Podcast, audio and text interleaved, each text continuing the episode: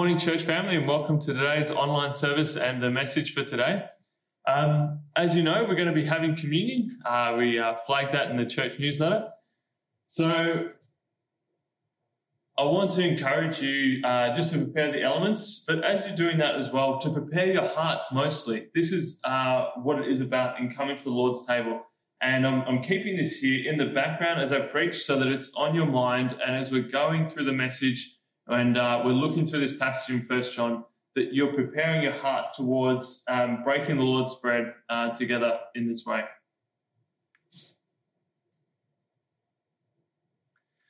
So, uh, our passage for today, we're uh, in First John, of course, and if you've got your Bibles, you can open up to chapter 5. And we're going to be looking at two verses today, verse 16 and 17, in the tail end of uh, chapter 5. I'm going to read it uh, nice and slowly because it's very interesting, and I, uh, I, want us to, to grasp what uh, John is saying here. He writes this If anyone sees his brother committing a sin not leading to death, he shall ask, and God will give him life. To those who commit sins that do not lead to death, there is sin that leads to death. I do not say that one should pray for that. All wrongdoing is sin but there is sin that does not lead to death. I don't know about you if you've ever um, come across this passage or read through it, or it's almost like new to you now. But what would you define as a sin that leads to death or a sin that does not lead to death? How would you define, what would you categorize as that? How would you um, explain it to someone? The person sitting next to you, if you're watching with someone today, how would you explain to them a sin that leads to death and a sin that does not lead to death? Um, you can't find it anywhere else in the scripture. You can find many places where in the Bible it talks about sin and death, and there's a close relationship between the two. Um, there's passages in James, um, uh, Romans as well. Paul talks about a relationship between sin and death. Um, but a sin that leads to death, the Bible never explicitly says, anyway, this is what the sins are that lead to death. This is what the sins are that do not lead to death. And so it leaves us with this question of what is it that John is saying here? And this is what I want to draw out. And one of the interesting things when approaching a passage like this, it might be a bit hard to grasp or a bit hard to understand, a bit hard to know what is exactly being said here or what is the, um, the author trying to convey. And you probably know that there are many passages in the Bible like this, passages that are hard to, like this one, grasp or understand or really um, know what it means. But before we try and press in to understand it more, I want to ask you this question Is it more important to you that you understand what this passage means? Or is it more important to you that you practice it and that you live it out? And there's a difference between the two. What is more important, that you understand it or that you live it? Because often, and what I've found in myself um, at times as I've read the Bible, is I've just really wanted to understand what something's mean, uh, what something means, and when it's confused me, I've, I've pressed in and I've really tried hard and um, wrestled and um, talked with other people or looked uh, deeper into the scriptures, studied more, and to try and understand what a passage means. But the question that I want to ask is it more important, yeah, that you understand it or that you live it out? Because I believe that if it's more important for you that you live it out, that you're um, practicing what John is saying here, if that is more important to you than understanding, then that is a great place to be. It's actually, I believe, a place where someone who is seeking to love the God, they will arrive in that place. And of course, the two are closely connected. How can you live something out that you don't even understand? or how can you practice something or, or put it into action in your life when you don't even understand what it means? So there's a place for understanding. But often, understanding can take a place much higher and be of much greater priority than actually putting something to practice. I want to give you an example of that um, from when I was actually a child in uh, primary school. Um, one of my close friends at the time, Nick, uh, he somehow came across this really long word. And uh, I must have been, I don't know, between eight and 10 years old, probably. And uh, the word was anti disestablishmentarianism. And uh, what Nick and I learnt uh, to do with this word was to spell it.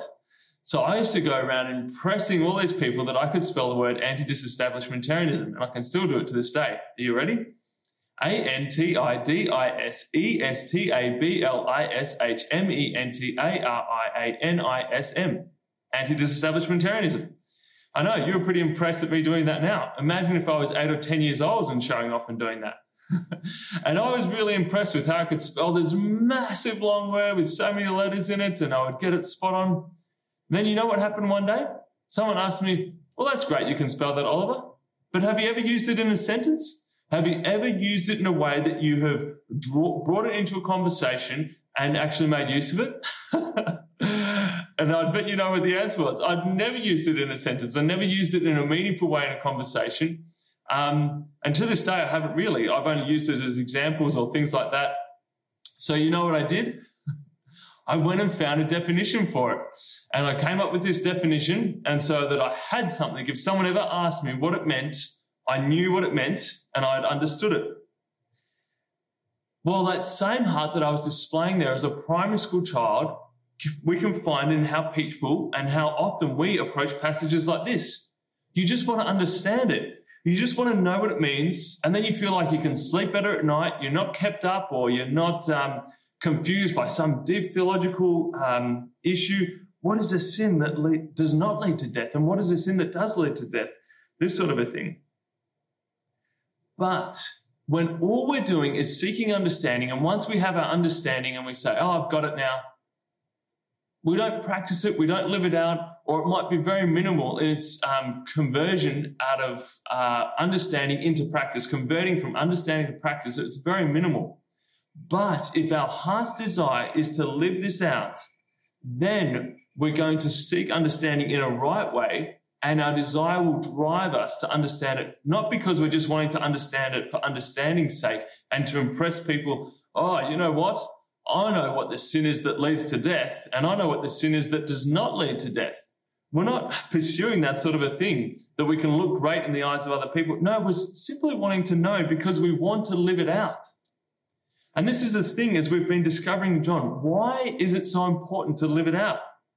Well, it's simply this. If we go back to verse 3 of chapter 5, John has already said, This is the love of God, that we keep his commandments. And so that if we're truly wanting to live this out and we're motivated because we love the Lord and we say, Lord, whatever is in your word, I want to live this out. I want to live it out and in that understand it so that I can live it out. Not just understand it so I've grasped intellectually what's going on or so that I can be impressive in the sight of others that I know and can explain all these things. No, I actually want to practice this and to live it out. Here, let me give you an example from the Bible of people who didn't live out, but they knew a lot. And Jesus describes them. This is uh, from Matthew chapter 23. And I read here from verse 2 and 3. He's talking to a crowd and to his disciples. And he said to the people, The scribes and the Pharisees sit on Moses' seat. So do and observe whatever they tell you, but not the works they do. For they preach, but do not practice. It's the same heart. If we approach this in this fashion, we're simply growing in our knowledge or our understanding. You might be able to spell it. You might even be able to try and use it in a sentence. you might even be able to have a de- definition of it. But is it a living, is it an active thing? Is it a part of your integrated life that is just being expressed out in a day to day fashion? And what I find, and if you're honest with yourself, you might find this as well that we're pursuing understanding far more than a desire to live. And that actually, for me, is a, reflect, a reflection of our lack of love for the Lord, or it demonstrates truly where our love is at. Because if we truly love the Lord, then we can see, yes, I want to fulfill His commandments. I want to be obedient to it out of a desire to express my love for God. And therefore, when I come across a passage like this, the greatest concern for me is not understanding it, it's actually to live it out. And as I seek to live it out, understanding will find its rightful place and rightful balance in there, not the other way around. So, one of the other things I want to highlight in this passage is uh, coming from what Aaron was um, bringing to us last week in the uh, verses that uh, just go before. I'll read here just verse 14 and 15 for you now. This is the confidence that we have toward him, that if we ask anything according to his will, he hears us. And if we know that he hears us in whatever we ask, we know that we have the requests that we have asked of him. And Aaron was unpacking for us how we need to seek to um, pray according to the Lord's will and not our own, that we see um, God's will be done through our prayer and our prayers answered in that fashion after God's heart and not after our own heart.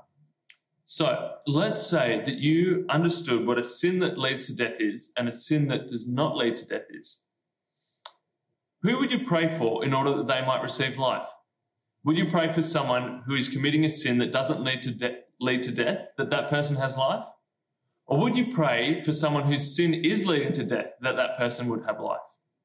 Naturally, as you think about that, you're like, well, you pray for the person whose sin's leading to death because you don't want them to go down that path to death. You want them to have life. So therefore, you pray for that. And this is a great example here of letting the scripture form how we think. See here that John says, if anyone sees his brother committing a sin not leading to death, he shall ask, and God will give him life. It's the person whose sin is not leading to death that you need to pray for that they might have life. He goes on. Um, to those, um, there is a sin that leads death, leads to death, sorry. I do not say that one should pray for that. Can you see the difference? It's the inverse of what you'd expect. And this is a great example of how so often we can pray in a way that we think is right or that we believe is true. And we might observe someone and say, you know, oh, the, the sin that that person committing, it's just so, it, it's on a path to death, it's on a road to that direction. And you might understand that. But John is saying, you want to pray for the person whose sin is on a path that is not leading to death. That's the person you want to be interceding for, that they might have life. And you see here that the life then is the eternal life that John has been talking about um, throughout his letter. Let me read to you again, just to give a bit more clarity into this part um, from 1 John 3:24. John says this: Whoever keeps his commandments abides in God, and God in him. And we know that the life, as Aaron again was unpacking for us last week, of God is found within him and within his Son Jesus Christ. So if we're keeping his commandments, we abide in God and in his life. Yet when we sin, we move out of that place of abiding in God's commandments and abiding in his life. And therefore, we're doing something where we're needing life, not in a path that is leading to death. So, as I was thinking about this passage and coming to the message today, my my heart's desire and my what I really want, and, and I've been praying for and hoping uh, through the outcome of this message, is that there is actually going to be an increase in prayer for one another in the life of our church. That people are going to be more desiring and more concerned to be praying for one another, and especially when we see people committing a sin and saying, Lord, I want that person to have life in that place, to have your eternal life. They're not abiding in your Son, they're not abiding in the place of the life of Jesus. But I want to pray that they have life and that they can return into that abiding relationship with the Lord. You see how easy it can be just to elevate understanding and to say, yes, let's just understand this passage, but are we actually going to live it out? And as we come to living it out and saying, are we really praying for the people around us? If you ask yourself that question seriously, are you praying for the people you know who are in your life, who you're seeing? And yes, it's a unique situation at this time in coronavirus, but you'll be thinking about the people in your home. Let me give you an example from my marriage. Dawn and I have been married um, uh, probably coming up 10 years shortly, actually, uh, which is really nice. But throughout our marriage, Has often come to me and said, you know what, Oliver, what you're doing there is not right, or I'm being hurt by that, or it's it's not producing a good fruit. And I've had to say, you know what, Dawny, that's right. It's not right that I'm doing that, or it's unhelpful. It's not producing something that is good. And at times I've disagreed with her. I've said, you know, you've misread my motive there or misunderstood me, and we've worked through that. But every time we've done that, our marriage has grown and we've grown strong together and to a point now where we have this great relationship of being able to speak into each other's lives. There's a great trust there that's been built, a great respect, a great love for one another. And in that, we're encouraging one another and saying, look, you know, that was out of line or that hurt. And there's things like that. And in that way, I have grown and matured as a person because of my wife and my wife because of me. Think about the people in your life like that. Who are the people who have said, you know, what you're doing there is not right, or it's not helpful, or it's not good? And you've heeded what they've said, and you've corrected your path, and it's been much um, a much greater blessing to yourself, to those around you. This is the heart that John has here. He's saying, if we see people around us who are committing sin, who are stumbling, who are walking away that is not of God, Let's pray for them. Let's uplift them. Is this your heart? And again, this is carrying through that major theme of John's throughout his letter of let us love one another. This is an expression of that love.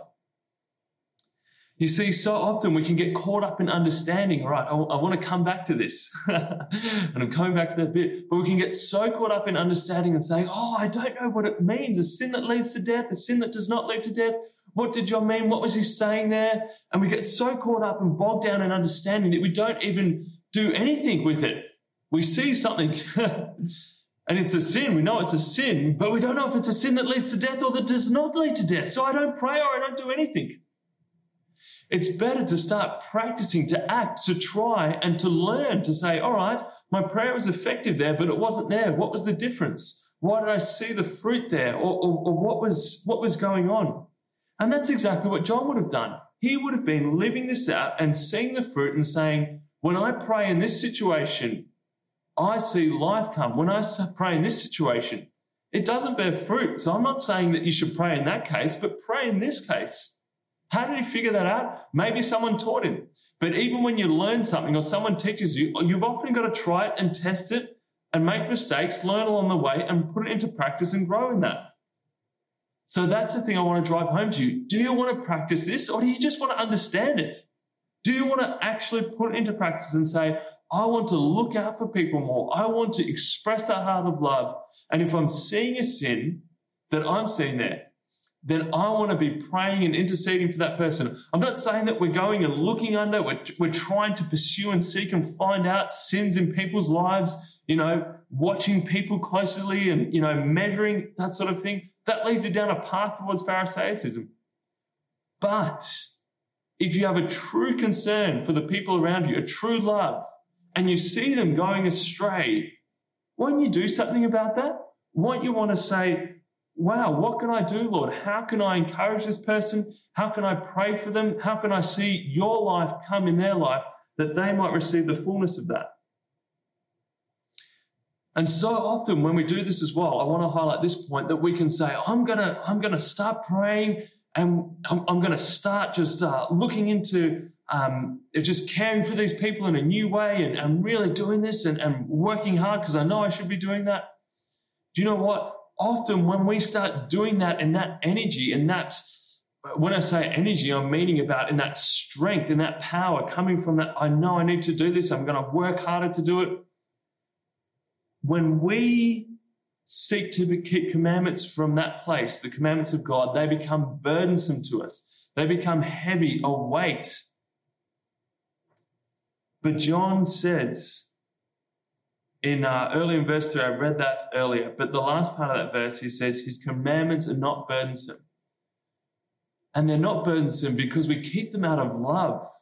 And as you pursue a love for God, you will say, I want to fulfill these couple of verses here in First John, they'll become important to you. In the whole scheme of your Christian faith, you will say, you know what? Because I want to grow in loving the Lord, these two verses here, I want to bring them to life through my life, that the word of God is expressed through me to those around me. And then in that place, we're doing it from a place of love and joy, not out of, I should keep these commandments and I'm going to just try really hard to do this. That becomes a heavy weight, and you're going to tie yourself out really quickly in that way. So, keep an eye out for the people around you. Keep an eye out for sins and practice. Start praying and seek for the life of Christ in others, in yourself. Don't be burdened by it and try and produce it from yourself, but look to God and say, I just simply want to love you, Lord. I want to be obedient. I want to just revel in the joy. And I trust that your commandments are good and wholesome and are going to bring uh, a revitalizing life within me, Lord, for your glory.